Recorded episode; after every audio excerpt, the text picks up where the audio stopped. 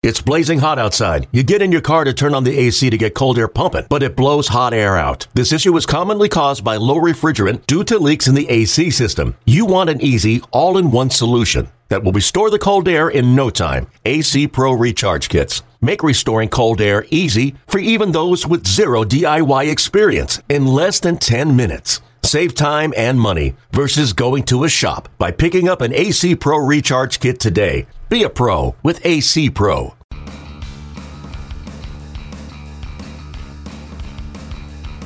You're listening to the MLB Pipeline Podcast with your host, Ed Randall.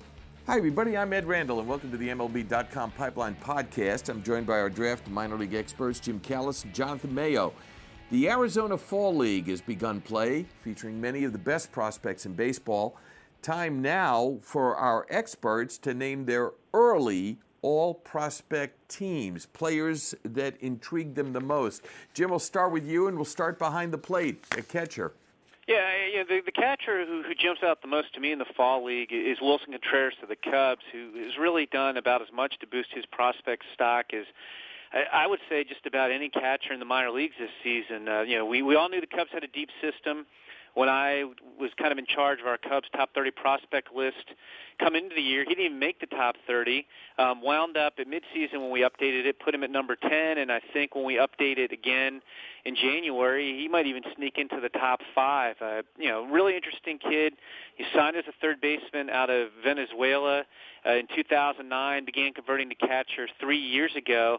Um, you know, I know there's a lot of talk about Kyle Schwarber and can he stick at catcher, and I think Willson Contreras is going to render that moot because I think Willson Contreras is definitely going to stick a catcher, and Schwarber's going to wind up playing every day in outfield corner. But he has a chance to be an all-around guy. He can hit for average, hit 333 this year in Double A. He, he's got at least gap power. I think it could be average uh, home run power. And he's got a strong arm, and, and he's made himself into a, a pretty solid receiver. So uh, one, one of the more interesting catching prospects in the entire minors, and definitely in the AFL. Yeah, and he and he loves to catch. Uh, there, this isn't one of these. Well, we'll see how it works, and and you know maybe I can always move back to third. He really likes it back there. The Cubs minor league player of the year, you know, named uh, so by by their organization, uh, and, and understandably so. Of you know, especially if you're just looking at guys who spent the whole year in the minors and just really uh, took off. Uh, had a breakout this past year a lot because he played uh, winter ball in Venezuela a year ago, and uh, got to sort of pick the brains of a lot of more veteran guys, uh, both uh, on, on both sides of the ball, and it really helped his confidence uh, and helped him, you know, realize what he needed to do to to improve and and succeed at, at a higher level, and, and he was able to do that. And uh, yeah, I, I agree. I think Kyle Schwarber is probably going to be an outfielder uh, from here on out, uh, or at least a, you know, to, up until the point when Contreras. Uh, maybe catches a little until Contreras gets there to to become a, a full time backstop at the big league level, probably in the not too distant future. Jim, uh, first base. Uh, first base, I like uh, AJ Reed. You know, it's interesting. It's not a great position prospect-wise. I don't think in the minors right now, but it is pretty strong out there in the uh, Arizona Fall League. You know, Reed had the best season, best statistical season of, of anybody in the minors this year. He led the minors in homers, RBIs, on base, slugging obviously ops if you're leading on base and slugging. Uh, this is on the heels of of basically being the best college player in the country the, the year before. He he won every major college player of the year award in 2014 at Kentucky. Uh, where he led the nation in homers and also won 12 games with an ERA of about two on the mound. Um, you know, big left-handed power, uh, you know, Astra, you know, the interesting thing with him is the Astros were a little disappointed. He showed up. He, he's a big, burly guy. He showed up to spring training weighing about 280 pounds, which is not the way to endear yourself to your organization uh, before your first full season of pro ball. But he he lost the weight and really took off. Hit as well in Double A's. He did at Lancaster, which is a launching pad. You know, this is a guy. If, if you look at the Astros, Chris Carter's hot postseason aside, first base was not a, a position where the Astros got a lot of production. And if Reed continues to hit like this, I think he could push their his way into their lineup. You know, maybe in the second half of last year. I mean, he, he was a two-way guy at Kentucky, like I mentioned. Actually drafted as a pitcher by the Mets out of high school, but but he's a power hitter all the way. It's big-time power. He does not strike out excessively. He, he draws a lot of walks. You know, he he's an okay defender. Um, you know, he's he's not much of a runner, but he fits that first base profile. This is a guy who could hit for a lot of power and hit for a solid average and a good good on base percentage, and and he's the first baseman I like the most in the AFL. Uh, I, really good choice, and and uh, I think uh, I could have easily gone with him, uh, but I decided that uh, I'm going to go with Dominic Smith of the Mets, uh, mostly uh, because he had two doubles in his first game here. No, uh, he did have two doubles, and it was a uh, it kind of was a microcosm of who he is as a hitter right now. One was down the left field line, one was down the right field line. Uh, he made several very good plays defensively at first, uh, you know, which is part of the game that people don't necessarily notice. He's a, a very good defender. He just has a really, really good approach at the plate. Uh, and this year he kind of had uh, a bit of a breakout. Um, 139 hits on the year, hit over 300. Uh, the one thing that people, uh, you know, don't you know don't know about is what, you know how the power is going to come, and he hasn't hit for a ton of power, but uh, he's n- not really overly concerned with that. Uh, you know, the Mets have preached to him, uh, learn how to hit, uh, and the power will come. The, you know, the doubles will will turn into homers, and he definitely has extra base uh, ability uh, and uh, a really really good approach to the plate. But you know, because he is a first base only guy, uh, the power is going to have to come for him to to be good. And I think the Fall League could be a, a really good springboard for him to the upper levels of the Mets system next year. Jim, what about second base? Yeah, second base. I think the the, the best guys who are going to wind up being big league second basemen in the AFL are, are probably guys who who play other positions now. I mean, a lot of the, your, your better big league second baseman moves. So I'm going to cheat a little bit here and go with Daniel Robertson, who was one of the better hitters in the fall league last year as a shortstop with Mesa when he played for the A's.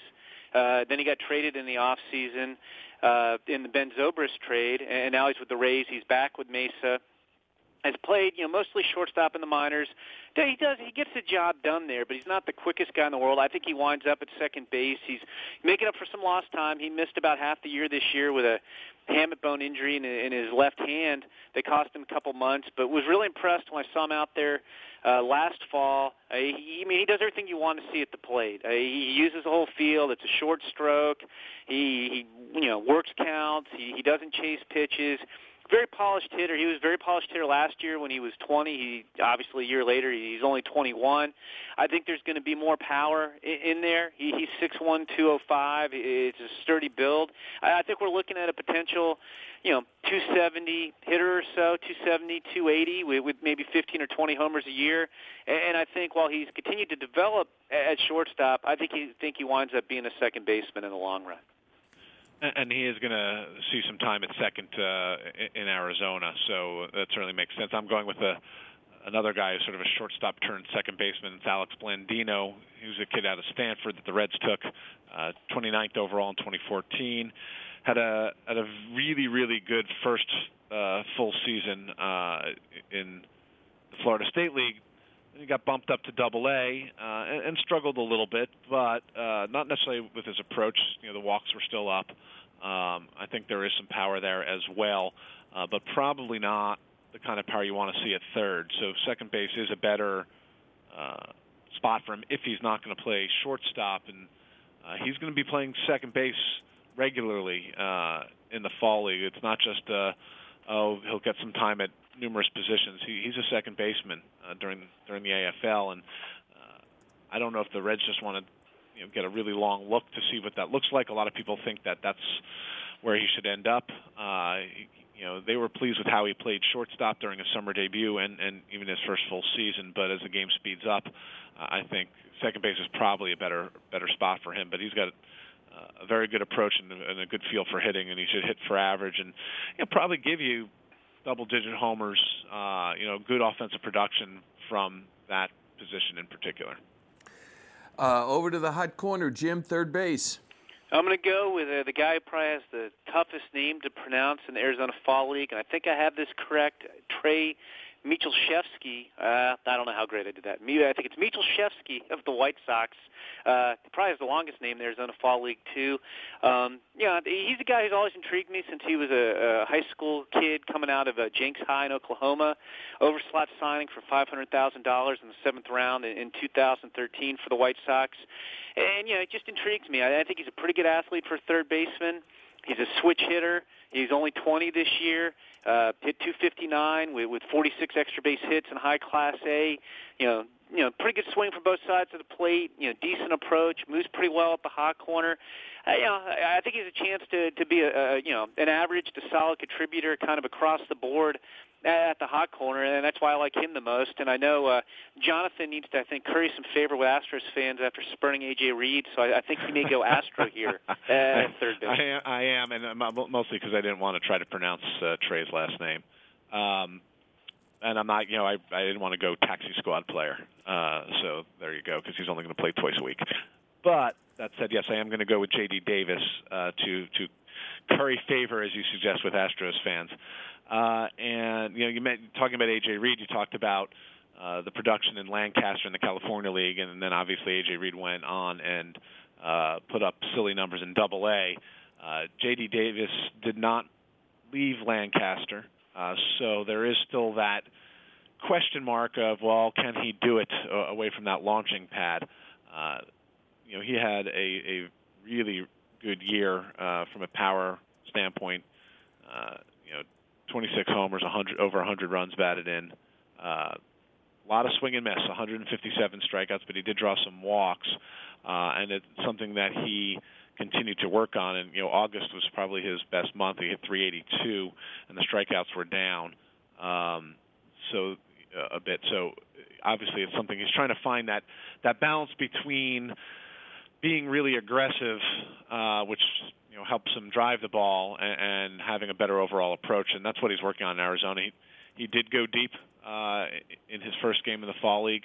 Uh, this is a guy who did move around a little bit as a defender, uh, and actually was a relief pitcher as well in college.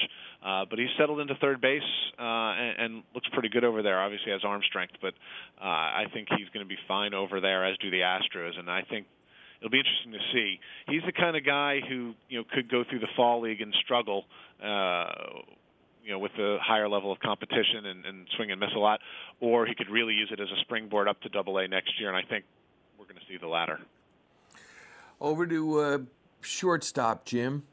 Yeah, I think this is a pretty easy choice here because J.P. Crawford, the Phillies, is, is the best overall prospect in the fall league. Uh, I'm sure Jonathan will agree with that. I'm sure if we survey 10 scouts, we'd probably get 10 guys telling us the same thing too. You know, first round pick in 2013 by the Phillies.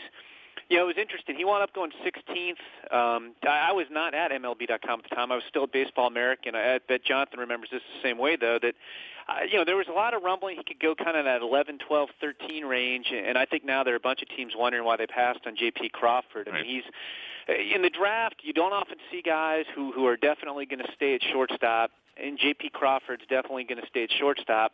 And on top of that, you don't often see guys who are definitely going to stay at shortstop who could hit. And J.P. Crawford is going to be a, a star, I think, in both both both aspects of the game. I mean, he he's got a potential to you know, I don't know if he's super flashy as, as say, uh, you know, looking at rookies came up this year, as say maybe a Francisco Lindor, but he, he's definitely a plus defender at shortstop, and I mean he can hit, you know, left-handed bat, you know, only 20, got to Double A this year, more than held his own, walked more than he struck out. Um, I think he's going to have. Yeah, I, I think he could be a 15 home run hitter as well as hitting for for a very high average. Uh, you know, Philly obviously going through some rough times right now at the major league level, but they do have some prospects in their system. And I think J.P. Crawford's a guy who, depending on what they want to do with service time issues, could be up at some point next year if the Phillies wanted him to be. Yeah, I don't, have a whole lot to add. Obviously, he's uh, one of the best shortstop prospects uh, in the uh, in all of baseball at, this point. Uh, Corey Seager's the only one who's ahead of him, and obviously Seager's doing what he's doing uh, at the big league level and in the playoffs. And I, I think Crawford you're right, not quite as flashy as Lindor, but I think there there are some good comps just in terms of the all-around game. Um, you know, so we'll see. You know what he uses the fall league for. He's way ahead of the curve. You know, I guess you'll have the hope that the Phillies don't rush him, uh, given that they're kind of in rebuilding mode. But I have a feeling that he's probably going to sort of push the envelope and knock on the door sooner than you know maybe a lot of people think, even though you know, he doesn't turn 21 uh, until January. Uh, so some more development time may not be a bad thing. Uh, maybe the fall league uh, give, allows him to put on some finishing touches and lets him see what he needs to work on so he can uh, contribute in Philadelphia at some point next season. Rather than uh, get specific in the outfield, let's do three outfielders, Jim. Okay, I'll go uh, three. Although I'd love to go four. If we were doing softball, I know who my short fielder would be. But uh, the, I think outfield's one of the strongest positions in the fall league, and in terms of just guys with, with, with pretty strong tools across the board. You've got Austin Meadows of the Pirates, who some guys thought had the the best high school tools in 2013 draft when the Pirates took him ninth overall. You've got Brett Phillips with the Brewers now after the Astros included him the Carlos Gomez Mike Fiers trade, and he was kind of a key prospect in that deal. He was part of that that great Houston 2012 draft that, that started off with, with Carlos Correa and Lance McCullers, and you know he needed a little bit more development time, but but scouts have always been high on him. He, he was a late bloomer in 2012 as one of the better high school athletes available. Really nice year this year, 309 with 16 homers and 17 steals, and got to Double A. And then I, I was tempted to go with with another product uh, of the 2013 draft, and Clint Frazier, who you know I, I will say this: I don't know he, he probably gets cheated less than anybody at the plate uh, in the fall league. I mean, he has an electric swing, and he is not shy about uh, unleashing it. But I, I actually like Lewis Brinson with the Rangers. I did that. That guy fascinates me he might be the best high school athlete, or definitely one of the best in the 2012 draft. Uh, you know, he's been a pretty consistent 20 homer, 20 steal guy in the minors. The only thing that's really held him back are, are some minor injuries. He's developing some discipline at the plate, uh, but there, there's. I would call three of those guys five-tool players. Although in Austin Meadows' case, the arm's probably below average, so it, it, you probably have 14 of the 15 tools you want to see with, with those three outfielders right there. And Clint Frazier is a very close fourth for me. Yeah, it's. Uh, I, I think I would have no problem uh, with with Frazier as my as my short fielder, or you know maybe right center and left center. Uh, and you know it, it's interesting because I think both he and Brinson are guys who needed to work on their overall approach and plate discipline. You know, uh, and have done so. Uh, you know, uh, Brinson really all season. Uh, uh, you know, injuries aside, Frazier has been interesting because everyone knew coming out that he was, a, you know, a, a really free swinger. He's very aggressive. You don't want to take that away from him because it is it is kind of what makes him good and, and exciting. But you look at uh, what he did in the second half this year because the first half he he struggled a little bit, uh, and then he really put it together uh, in the second half. The walks went way up, the strikeouts went down, and as a result, he hit 325, 422 on base, and 539 slugging in the second half. So, starting to starting to put it together. You know, he and Austin Meadows from the same town in Georgia. I think they're going to be kind of not compared because they're you know they have two very different styles, but people will be checking in to see how both of them are doing. Uh, Meadows made it up to Double A, hit well, hit well in the playoffs. Frazier spent the year in the Carolina League and didn't didn't get the bump up to Double A, uh, but can use the Fall League uh, to to get him ready for that move. All right, guys, let's go to the mound. Starting with uh, left-handed pitcher Jim. I like Sean Manaea of the uh, of the Athletics now. Another one of these guys who, who's been traded. He, he, uh, you know, I guess like Daniel Robertson, he was also in a, in a Ben Zobrist trade. Uh, he went, uh, you know, Robertson went to Oakland, went from Oakland to Tampa Bay in the Zobrist trade. And Then when Oakland traded Zobrist to Kansas City, Sean Manaea was the, the best guy they got. You know, I think the reports on Sean are, are still the same ones that they were coming out of the draft when he signed for for 3.55 million as a supplemental first round pick in 2013 had a, a chance to go number one, but he had a, a hip injury that kind of held him back, and and then the signability factored in there as well. But I mean, he he can pitch off his fastball about as well as anybody in the Arizona Fall League. He, it has good velocity, it has good life, he gets good extension and plane on it.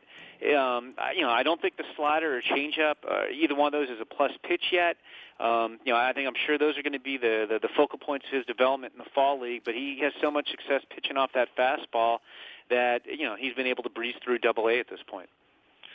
I think Manaea is kind of the obvious choice uh, for left-handed pitchers. You know, and, and totally totally good one too. Uh, I think he might be ready to to contribute in Oakland at some point next year. So it should be fun to see what he does uh, in Arizona. I'm kind of going with a little bit of a wild card here with with Ian Clarkin, uh, who uh, honestly is a little bit of a surprise to me that he's in in the fall league. Uh, for for people who remember him, uh, he was you know, taken at the very end of the first round uh, of the 2013 draft uh, by the Yankees.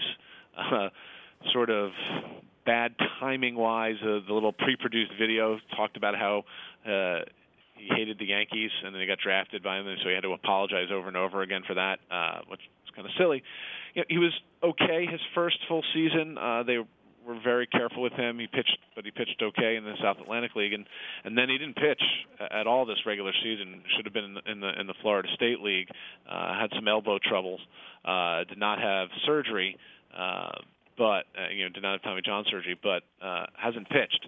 So we're talking about a guy who last pitched in the South Atlantic League, coming to the Arizona Fall League to to kind of restart. Um, you know, so that uh, surprised me a little bit. Uh, I'm, I'm guessing that you know maybe he, was throwing uh, you know in their extended spring training, and uh, maybe at Instructs, and uh, they liked what they saw, so they thought he was ready for for this. And if he throws well here, it obviously he's not going to make up for a whole lo- entire lost season. But it, it could help him kind of get back on on the path that he was on as a you know fairly advanced lefty for a high schooler, uh, one with three at least major league average pitches with with very good command to, to boot with its own. I'm excited to see what uh, he brings to the table in Arizona. And finally, guys, right-handed pitchers, Jim.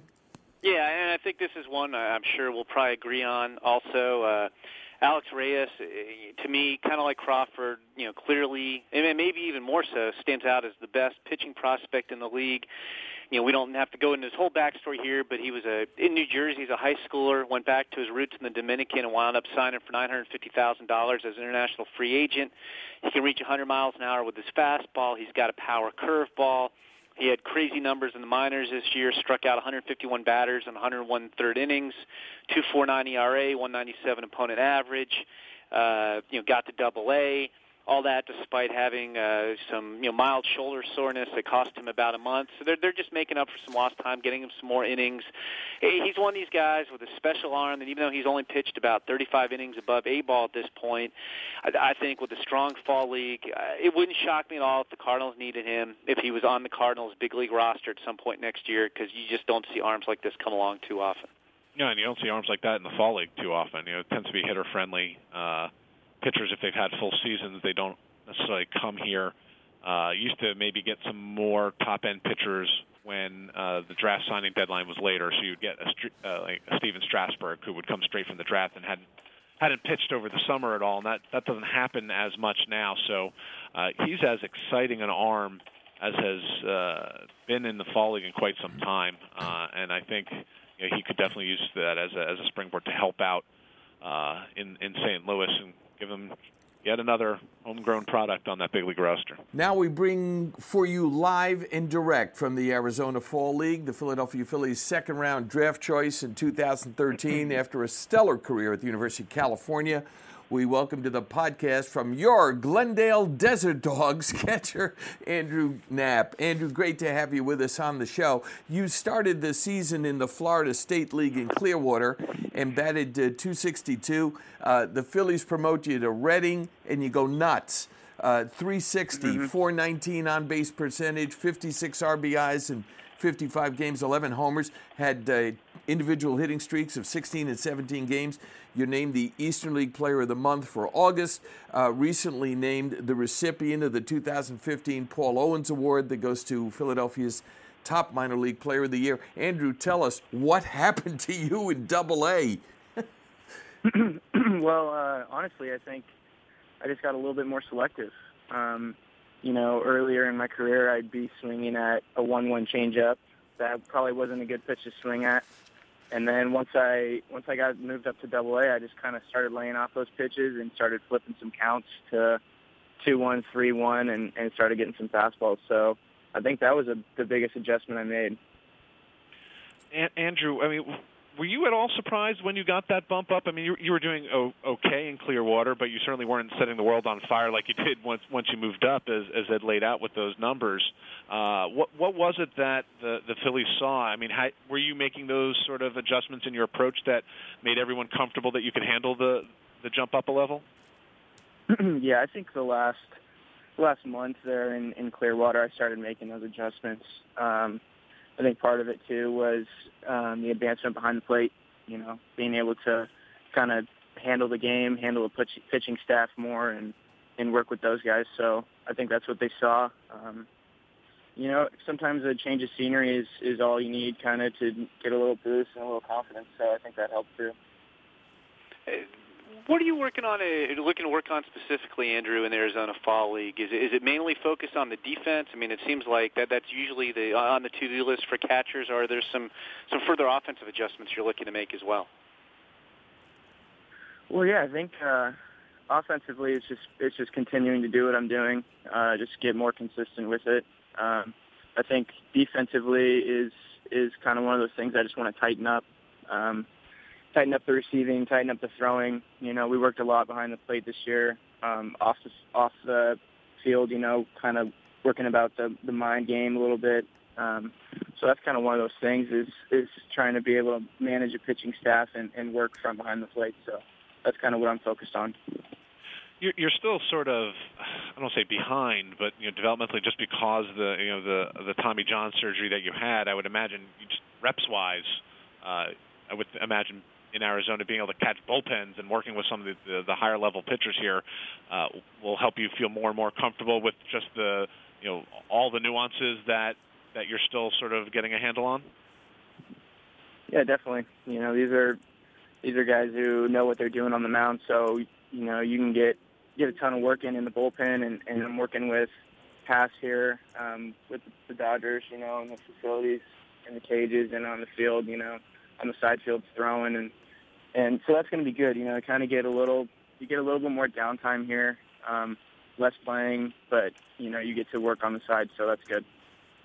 Hey, I think you just alluded to your, your manager there, Glendale, uh, Billy Haselman. How much does it help you think having a, a manager? How much are you going to be able to, to pick his brain uh, of a guy who caught in the big leagues as as long as he did? And, and then, kind of along those lines too, Andrew. Uh, you, you weren't the first member of your family to uh, to, to catch at Cal. Your, your father Mike did. He went on to AAA. How much uh, help has your father been throughout the career? Because I guess that's have to have been a tremendous resource. A guy who caught as long as he did to, to pick his brain about various aspects of the position. Yeah, you know, it's uh, throughout my career, I've been, pretty much been surrounded by uh, a ton of catchers. You know, this year we had Dusty Wathan in, in Reading and Evan Haas here, and, and my dad um, you know, it's huge. You get to pick those guys' brain, and, and they've been there before. You know, they've done it. They've caught over 100 games in the year, and they know how the body feels and, and kind of how it's mentally draining too. You know, you, you catch every day and you just kind of get worn out. But um, it's been awesome to be able to pick their brain and, and kind of see how they do it and just gain that a little bit of experience from them as I'm going through it. Andrew, we're so happy to have you on the show, and uh, we wish you the best of success. Uh, what you did in Reading, we hope continues for years to come. Thank you so much for being with us. Uh, guys, thanks so much. On behalf of Jonathan Mayo and Jim Callis, I'm Ed Randall. Thanks for listening, everybody, to the MLB.com Pipeline Podcast. Okay, picture this. It's Friday afternoon when a thought hits you. I can waste another weekend doing the same old whatever, or I can conquer it. I can hop into my all-new Hyundai Santa Fe and hit the road. Any road. The steeper the better. Because my all-new Santa Fe is available with H-Track all-wheel drive so I can hit the trail without a worry in the world. Heck, with three rows and best-in-class rear cargo space, I can pack the whole family in with all our gear. We've got available dual wireless charging for our phones so we'll never lose touch with civilization and we won't lose touch with the primordial power of Mother Earth. So which is it? Waste the weekend or do something a little more epic? And conquer it in the all-new Hyundai Santa Fe. Visit HyundaiUSA.com or call 562 for more details. Hyundai, there's joy in every journey.